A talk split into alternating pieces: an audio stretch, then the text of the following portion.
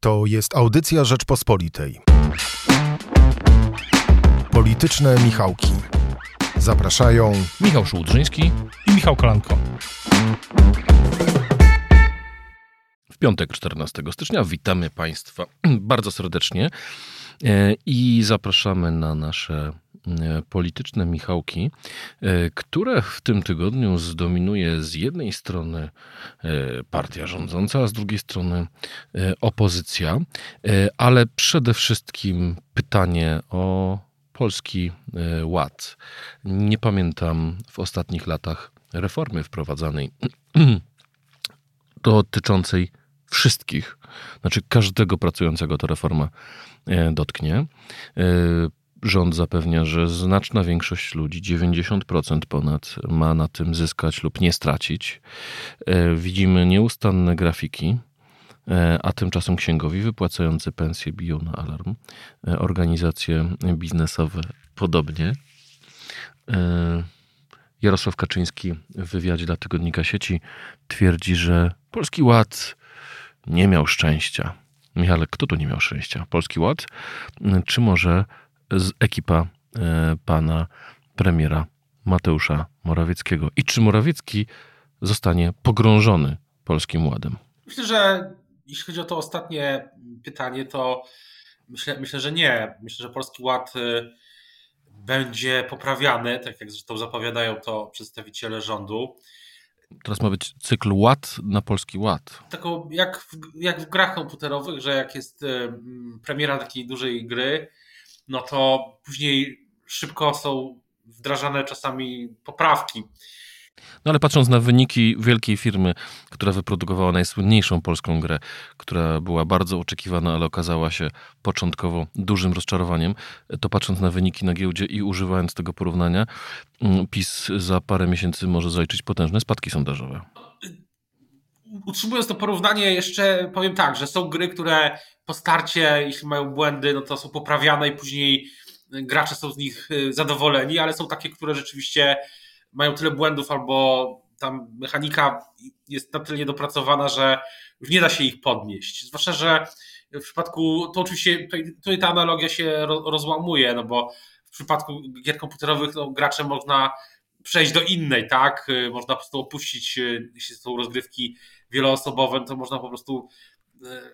Takie rzeczy też się zdarzają, że gry tracą użytkowników. Podatków i składek nie można przestać płacić. Polskiego Ładu tak nie jest. Natomiast na pewno jest tak, jak też pamiętam z przełomu roku, że wtedy moi rozmówcy, bardziej szeregowi posłowie, posłanki z Prawa i Sprawiedliwości, no byli troszeczkę skonfundowani, a może nawet bardzo. Nastroje wtedy były naprawdę, kiedy wybuchła ta sprawa niższych pensji, wśród nauczycieli czy pracowników służb mundurowych, no to wtedy te emocje w PiSie były naprawdę kiepskie i były takie pytania, jak mamy to tłumaczyć.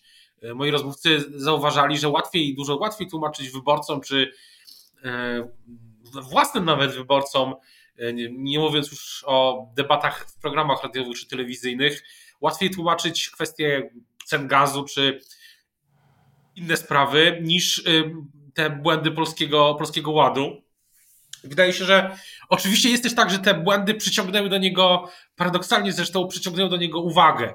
I jeśli był jakiś problem z Polskim Ładem wcześniej, to też był taki, że niewiele było emocji długoterminowo. No teraz te emocje są na pewno. Więc ja uważam, że że oczywiście start nie był najlepszy, ale długoterminowo te wyliczenia dotyczące, które przytoczyłeś, one będą być może pracowały na korzyść PiS-u, no bo większość oczywiście pracowników w Polsce na Polskim Ładzie zyska.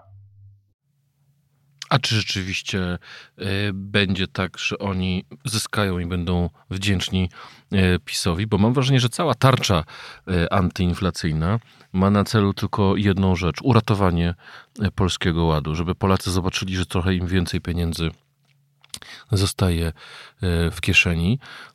Dlatego, że jeżeli widzieliśmy nawet te oficjalne rządowe wyliczenia, że emeryci zyskają kilkadziesiąt złotych miesięcznie, to oni te kilkadziesiąt złotych miesięcznie i tak więcej już dzisiaj płacą za wszystkie rachunki, czy za energię, czy też za żywność. To jest kwestia, myślę, bardzo subiektywna, bo jednak myślę, że jeśli ktoś, to też zależy od wcześniejszej, nazwijmy to, historii głosowania, tak, danej osoby. Ja tutaj nie będę tak generalnie dokonywał jakichś rozstrzygnięć. Ja uważam, że po prostu, że są ludzie, którzy na pewno uznają, że to jest coś, co PiS robi na ich korzyść. Taka jest tylko moja konkluzja. Ale to wszystko się rozstrzygnie. Ostatecznym testem Polskiego Ładu nie będą sondaże za tydzień, za miesiąc, czy za parę naście tygodni, nawet czy miesięcy, ale sondaże w dniu, ten najważniejszy sondaż, czyli wybory. I to jest, wtedy się rozstrzygnie, czy ten Polski Ład był game changerem, który zmienił sytuację Prawa i Sprawiedliwości na korzyść, albo takim, który zamiast poprawić szanse PiS-u na zwycięstwo w tym, na trzecią kadencję, je zabrał. No, to będziemy wiedzieć po wyborach. No więc właśnie, szczególnie, że tarcze antyinflacyjne prędzej czy później się wyczerpią. To jest jedna rzecz, że pamiętajmy też oczywiście, że Polski Ład to też, znaczy my na razie na początku roku skupiliśmy się przede wszystkim na tym komponencie podatkowym, tak? Natomiast no, jest ten cały pakiet inwestycyjny, który też ma mieć przełożenie polityczne, zwłaszcza na terenach poza dużymi miastami, to jest oczywiste, to są kolejne transze tego programu inwestycyjnego, tym to komunikuje najczęściej wiceminister Szefernaker, który myślę ma w tym, i tak samo jeśli chodzi o programy rozwojowe dla terenów popegierowskich. No i w tym jest jeszcze oczywiście na przykład ten komponent tego rodzinnego kapitału opiekuńczego, komponent mieszkaniowy, ten dotyczący wkładu własnego i tak dalej. Więc te wszystkie elementy gdzieś tam mają u wyborców grać. Jak zagrają, no to myślę, że na początek roku jeszcze tak do końca, tak jak mówiłem, ja nie wiem. Michale, mam do ciebie pytanie o kolejny czynnik, a mianowicie Pegasus. Mam wrażenie, że do tej sprawy pasuje metafora kamienistej lawiny. Ruszył na początku jeden kamyczek. Była to informacja o mecenasie Giertychu i podsłuchu jego telefonu i pani prokurator Wrzosek. Do tego potem informacja o telefonie senatora Brejzy i zaczęło się kolejne potwierdzenie przez Amnesty International oprócz Citizens Lab z Kanady. Następnie mieliśmy ataki hakerskie na żonę senatora Brejzy w tym tygodniu, na jej telefon, z którego rozsyłane były alarmy bombowe.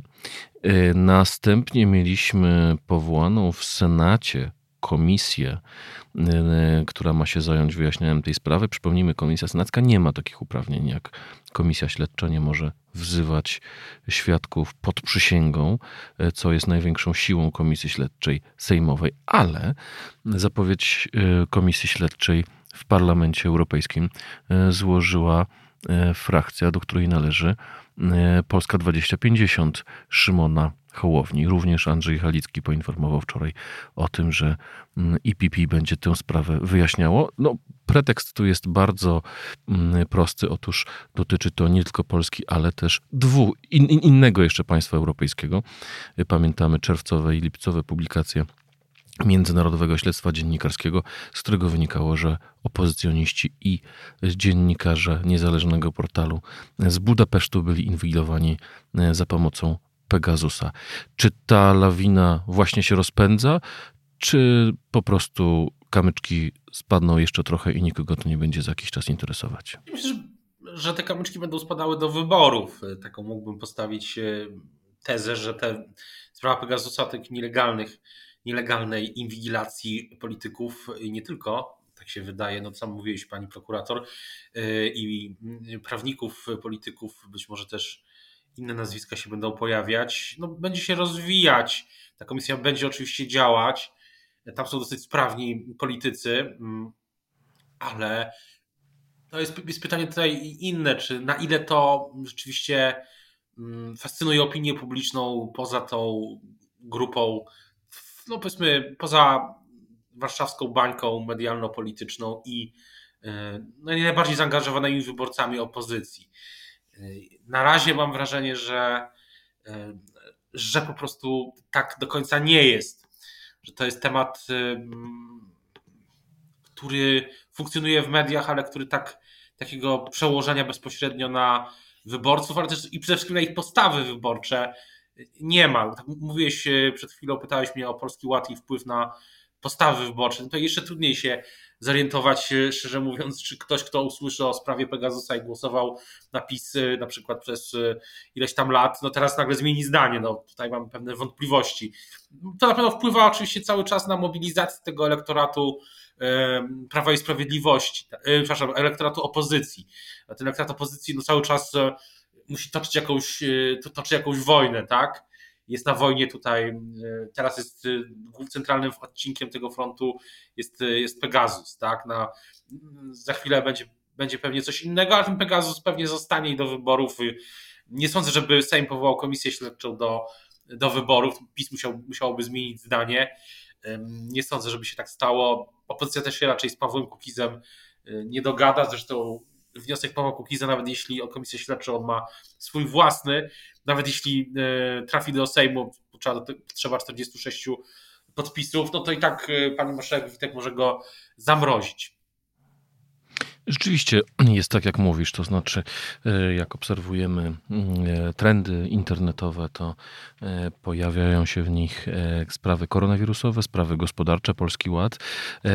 W ostatnich dniach było to również Lex Czarnek, czy sprawa chwiejnego kroku pana ministra Sienkiewicza w sejmowej sali posiedzeń, a kwestia Pegasusa raczej interesuje tą bańkę antypisowską. Ale skoro już jesteśmy przy słowie bańka i absolutnie nie chodzi tu o nazwisko szefa Międzynarodowej Organizacji Antydopingowej, byłego ministra sportu, którego serdecznie pozdrawiamy, czy zauważyłeś w ostatnim wywiadzie Jarosława Kaczyńskiego dla Tygodnika Sieci? Państwo może są troszeczkę... I bańce. Nie. Państwo są może troszeczkę zaskoczeni tym, że tak z Michałem analizujemy każdy wywiad Jarosława Kaczyńskiego. Skupialiśmy się wcześniej na tym, co mówił Inter i co jeszcze wcześniej mówił w innych wywiadach. Ale tak naprawdę te słowa to jest drogowskaz dla wszystkich ludzi w Prawie i Sprawiedliwości, co mają myśleć i co mają mówić. I dlatego naprawdę warto rozmaite wolty i zmiany trendów w wywiadach Kaczyńskiego odnajdywać. I jak rozmawialiśmy niedawno z Michałem, przygotowując się do tej audycji, właśnie Michał zwrócił uwagę na to, że Jarosław Kaczyński kilkukrotnie użył słowa bańki. Bańki internetowe. Raz mówił o swoich własnych wyborcach, o bańce, która nie docenia Polskiego Ładu, ale też mówił o wyborcach z bańki opozycyjnej. Co to za odkrycie ze strony prezesa i o czym to może świadczyć i jakie mieć konsekwencje? Przede wszystkim wygląda tak, bańka się pojawia w kilku kontekstach, też w kontekście granicy, no i w takim kontekście, takim, tak wydaje się, pokazującym też myślenie prezesa Kaczyńskiego. Na przykład prezes Kaczyński mówi, że są grupy ludzi, którzy żyją w bańkach informacyjnych, tutaj cytuję prezesa, w jakiejś całkowicie nieistniejącej rzeczywistości, w której PO świetnie rządziła, my sobie rzekomo z niczym nie radzimy. No, wydaje się, że to prezes Kaczyński jest na bieżąco, tak? Nie korzysta z Twittera, ale jest na bieżąco z tymi najnowszymi trendami, w tym jak się pokazuje, jak działa rzeczywistość, tak? To wydaje się jest jedna rzecz. Zastanawiam się, na ile to jest też takie pokazanie, że do pewnych grup wyborców po prostu się już nie będzie można trafić. Na ile to jest taki sygnał, że ta kampania w 2023 roku, bo obstawiam, że będzie w przyszłym roku, nie w tym, będzie jeszcze bardziej skupiona tylko na mobilizacji własnych wyborców a próby demobilizacji elektoratu przeciwnika będą już mocno utrudnione, bo bardzo trudno jest teraz politykom przebić te bańki. Być może to jest też jakiś sygnał, ale na pewno też jest bardzo wielu wyborców, którzy w żadnej takiej bańce nie są, tak? Wyborcy poza dużymi miastami, ci, którzy nie korzystają tak często z internetu. I to też jest czynnik, który trzeba brać pod uwagę. Ale z drugiej strony bańki też są poza internetem. Widzowie TVP Info mają kompletnie inny obraz rzeczywistości niż widzowie TVN24. I to nawet nie jest kwestia oceny tych samych zjawisk, ale czasem są zjawiska, które się w ogóle w jednej albo w drugiej stacji nie pojawiają. Pojawił się, mówisz o telewizji, ja mam takie wrażenie, ja kiedyś o tym pisałem już w Rzeczpospolitej, że w tej kampanii przyszłej i teraz też, że ta telewizja liniowa, taka jak TVP Info, ona odgrywa coraz mniejszą, myślę, rolę, bo rzadko chyba, coraz rzadziej jest tak, to mówię to całkowicie intuicyjnie, akurat myślę, że coraz rzadziej jest tak, że w tym dzisiejszym świecie, że telewizja jest jedynym źródłem informacji, że nawet w tej, że te inne źródła informacji po prostu przenikają do wyborców, co jest też, co jest oczywiście też obok tego trendu dotyczącego baniek, tak? Bo paradoksalnie nie prowadzi to do tego, że te bańki stają się bardziej przejrzyste, tak? Dla siebie, znaczy przenikające się. Wręcz przeciwnie. Myślę, że ta dyskusja o tych bańkach, która się pojawiała nagle w rozmowach, w myśleniu prezesa Kaczyńskiego, no jest też tego jakimś sygnałem. Jeżeli mówimy już o bańkach i o wywiadach, jednym z głównych dań politycznych tego tygodnia była rozmowa w Rzeczpospolitej Zbigniewa Ziobry. Do jakiej bańki kierował swój przekaz Zbigniew Ziobro, mówiąc, że wszystkiemu winna Unia Europejska, Donald Tusk, wszystkie kary to jest tak naprawdę gra Tuska i że tak naprawdę Unia odbiera nam niepodległość i powinniśmy się poważnie zastanowić nad tym, czy by nie totalnie wetować wszystkich działań unijnych, a polityki klimatycznej przede wszystkim. Myślę, że minister Ziobro też konsekwentnie kieruje swoje przesłanie częściowo do wyborców prawicy, tych najbardziej rdzeniowych, nie tylko swoich wyborców, ale i wyborców PiS, bo na razie to jest mniej więcej tak, że to jest jedna grupa, tak? Bardzo rzadko pojawiają się sondaże, w których próbuje się rozłączyć te byty. One czasami się pojawiają. Zwykle w nich partia ministra Ziobry i partia też, nie mówię już kiedyś w tym układzie, w którym jeszcze była w Zjednoczonej Prawicy partia ministra Gowina, miały bardzo niskie wyniki, głęboko pod progiem. Natomiast myślę, że Zbigniew Ziobro, tak sobie rozważam, myślę, że Zbigniew Ziobro obstawia też pewien scenariusz, w którym nie będzie nawet nie będzie na wspólnych listach z PiS-em, no i wtedy będzie musiał pokazywać w takiej kampanii, to była oczywiście dla PiS-u dużo trudniejsza kampania niż z Zbigniewem Ziobrą na listach, no bo zawsze konkurencja na prawej flance jest kłopotliwa, to też doktryna taka, że trzeba trzymać prawą ścianę, tak? Pamiętam, jak rozmawiałem z prezesem Kaczyńskim ponad rok temu, to on mówił, że PiS jest na prawej flance mocny i tą prawą flankę chce utrzymywać. No, to zresztą się sprawdziło, bo cały następny rok to było cały czas trzymanie tej prawej ściany, prawej flanki, też w sprawach europejskich czy edukacji, tak jak mówiłeś o Lex Czarnek. I myślę, że Zbigniew Ziobro ten komunikat kieruje do tych właśnie wyborców. Chce pokazać, że jest twardszy niż miękiszony. A to taki wyścig o to, kto będzie największym niemiękkiszonem? Ale też widać, że ja ostatnio odnotowałem, że na przykład wicepremier Sasin, bardzo wpływowa postać w Prawie i Sprawiedliwości, powiedział bodajże chyba w czwartek, że trzeba wypowiedzieć cały pakiet klimatyczny. To też mówił o tym, to sugerował Zbigniew Ziobro zresztą i Jarosław Kaczyński, pytany w wywiadzie w sieci, powiedział, że musimy się nad tym poważnie zastanowić, ale nie postawił kropki nad i, a to zrobił minister Sasin. Jeśli partnerzy w Unii Europejskiej postaną głusi na nasze argumenty, to być może trzeba będzie wypowiedzieć pakiet klimatyczno-energetyczny, powiedział wicepremier Sasin w Polsat News. No ja się zastanawiam, jak to oznacza, jak to zrobić, To jest, jeśli rząd chce wypowiedzieć pakiet klimatyczny, no to chyba chce wyjść z Unii, tak to rozumiem, można tak to zrozumieć. Jak ty to rozumiesz? Wspomnijmy, że Unia Europejska powstała jako Unia Energetyczna właśnie na podstawie Wspólnoty Węgla i Stali, która połączyła gospodarkę francuską i niemiecką. Oczywiście rząd, to jest ten język, ostry język klimatyczny, on też się pojawił u premiera Morawieckiego. Natomiast oczywiście nie spodziewam się, że rząd Prawa i Sprawiedliwości będzie chciał faktycznie z Unii wyjść, no ale takie deklaracje są raczej deklaracjami, tak się wydaje, pod właśnie twardy elektorat, który jest, może być zirytowany tym wszystkim, co dzieje się w energetyce i odczuwać to, więc myślę, że politycy PiS na to reagują. Nie podejrzewam, że chcieliby dokonać tej takiej secesji. Natomiast to jest ten mechanizm, o którym mówimy, że trwa po prostu ten wyścig na tej, nie wyścig, tylko ten bój o tą prawą flankę. On się kończy takimi właśnie, efektem jego są takie właśnie deklaracje.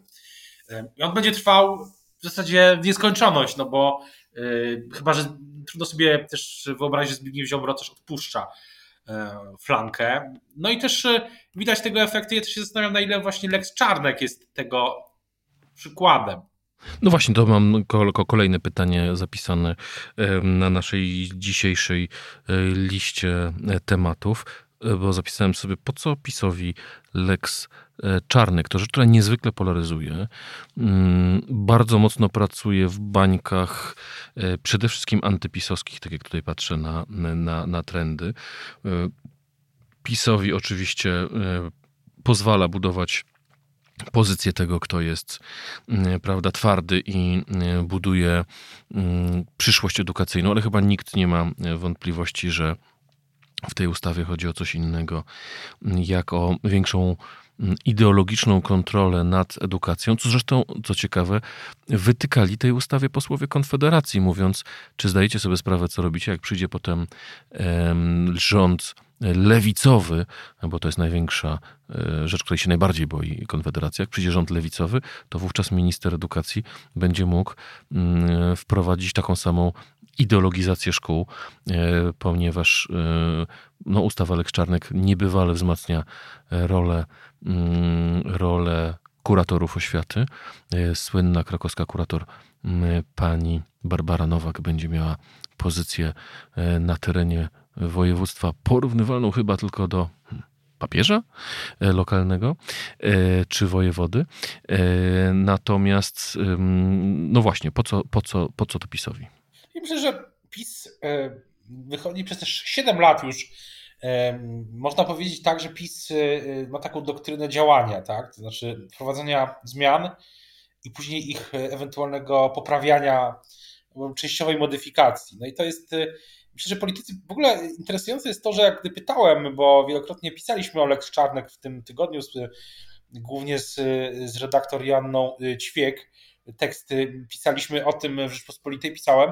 No i gdy pytałem w klubie PiS, czy tam w ogóle, pytałem moich rozmówców z różnych sfer, o tak bym tu ujął, klubu PiS, czy tam są w ogóle jakieś emocje wokół tego, czy są jakieś takie wątpliwości, czy ta ustawa może być jakieś kłopoty z uzyskaniem większości. Nie miała oczywiście.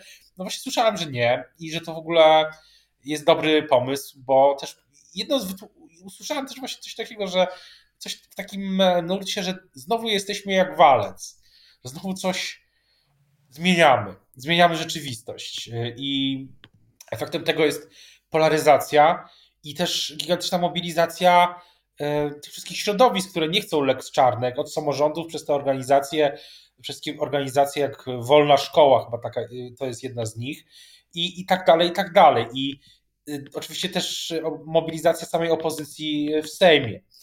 I tutaj przy okazji zresztą chyba w odpowiedzi na słowa posłanki Agnieszki Dziemianowicz-Bąk z sejmowej mównicy też pan minister Czarnek mówił, że to wina opozycji, że dzieci w Polsce mają depresję. Tak to przynajmniej zrozumiałem. To myślę, że no to już jest...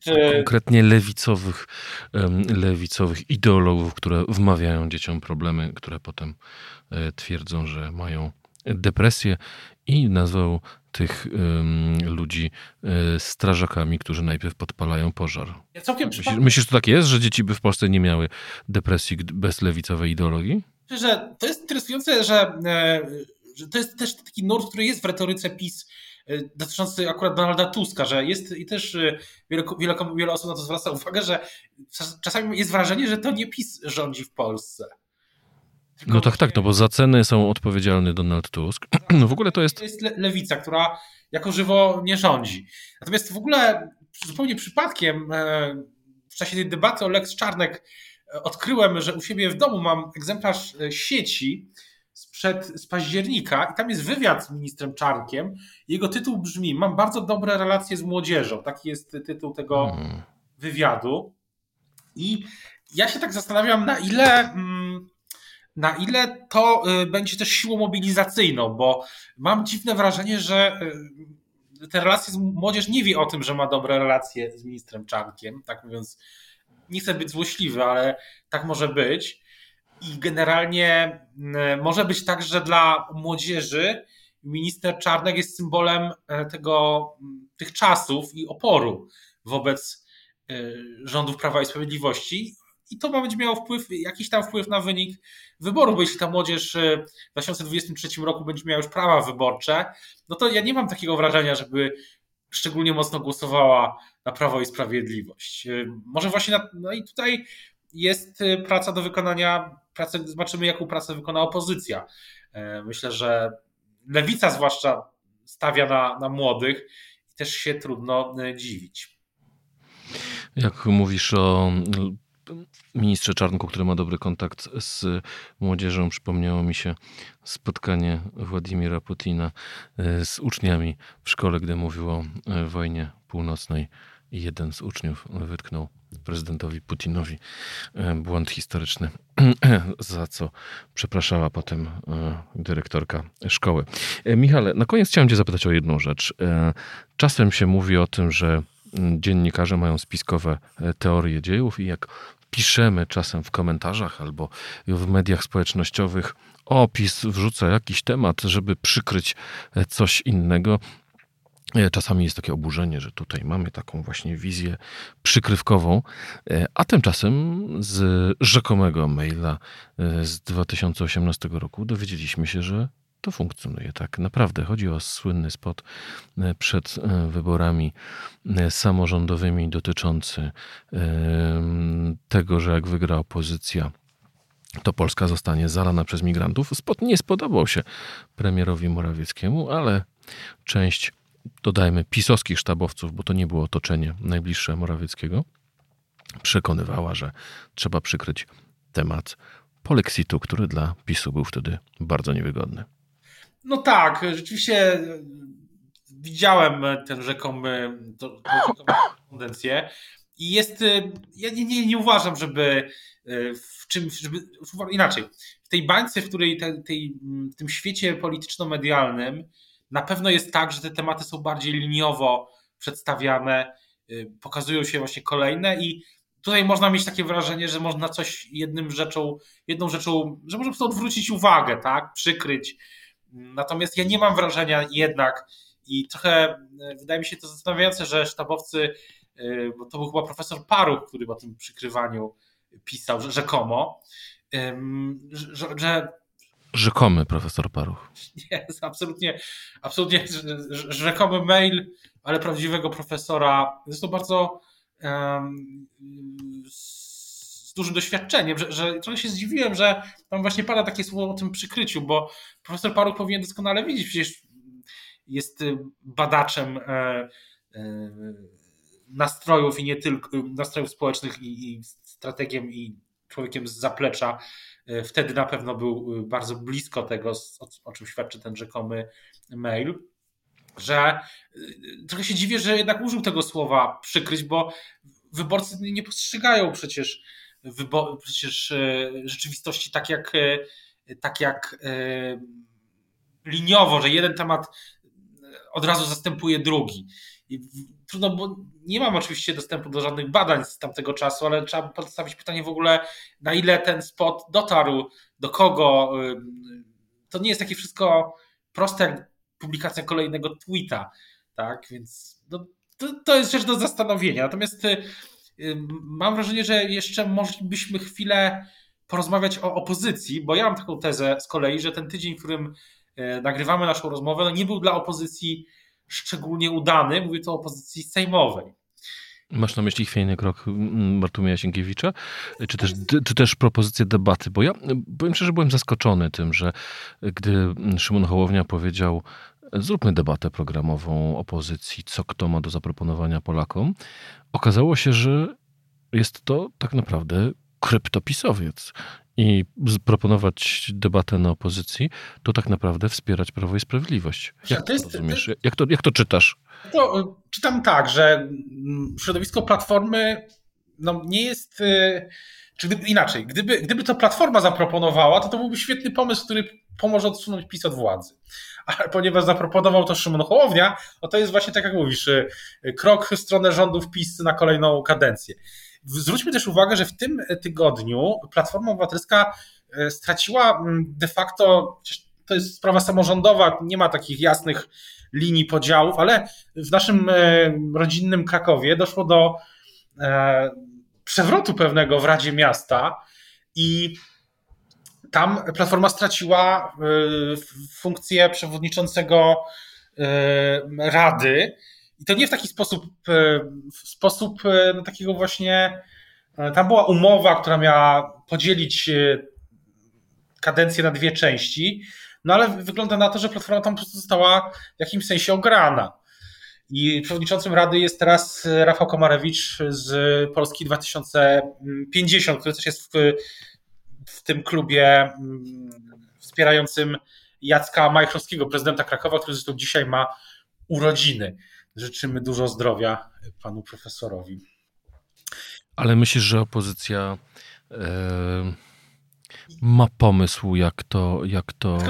Tylko jeszcze jedna rzecz, że tam natychmiast ze strony Platformy pojawił się zarzut, trzeba przyznać szczerze, dosyć absurdalny, że to Polska 2050 jest w jakiejś koalicji z PiS-em, chociaż w Radzie Miasta Krakowa. I tak samo zresztą ja mam po prostu wrażenie, że poziom tych emocji wobec siebie w ramach opozycji jest naprawdę ze strony Platformy dosyć wysoki. Ja widziałem przez przypadek, pisząc o tym na Twitterze, jak zwracają się wyborcy czy aktywiści Platformy do aktywistów Szymona Hołowni. I to są raczej obelgi i wyzwiska w niektórych przypadkach niż merytoryczna dyskusja. Ale jeszcze jest jedna rzecz, jeśli chodzi o opozycję, bo to jest cały czas kwestia tej sejmowej opozycji, ale cały czas poza Sejmem i to w terenie cały czas działa Michał Kołodziejczak z Agrounii. Widziałem ostatnio kolejne jego konferencje w sprawach takich konkretnych i przed Nowogrodzką i w terenie,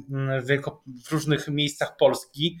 I wydaje się, że gdy ta sejmowa opozycja się zajmuje troszeczkę sobą albo ma chwiejny krok, to właśnie Michał Kołodziejczak żwawo próbuje załatwiać, niektóre sprawy załatwia, jak dotyczące ceny nawozów czy inne kwestie dotyczące rolników, przedsiębiorców, że tu jest coś, na co też w tym roku warto zwrócić uwagę, co robią siły pozaparlamentarne, takie właśnie jak jego Agrounia. Michale, tej opozycji będziemy się przyglądali. Państwu bardzo dziękujemy za uwagę. Dziękujemy Michałowi Patyrze i Magdalenie Burkiewicz, którzy realizowali, wydawali naszą audycję. Z Państwem słyszymy się już za tydzień. Dobrego weekendu. Dobrego weekendu, dużo zdrowia. Słuchaj więcej na stronie podcasty.rp.pl. Szukaj Rzeczpospolita Audycje w serwisach streamingowych.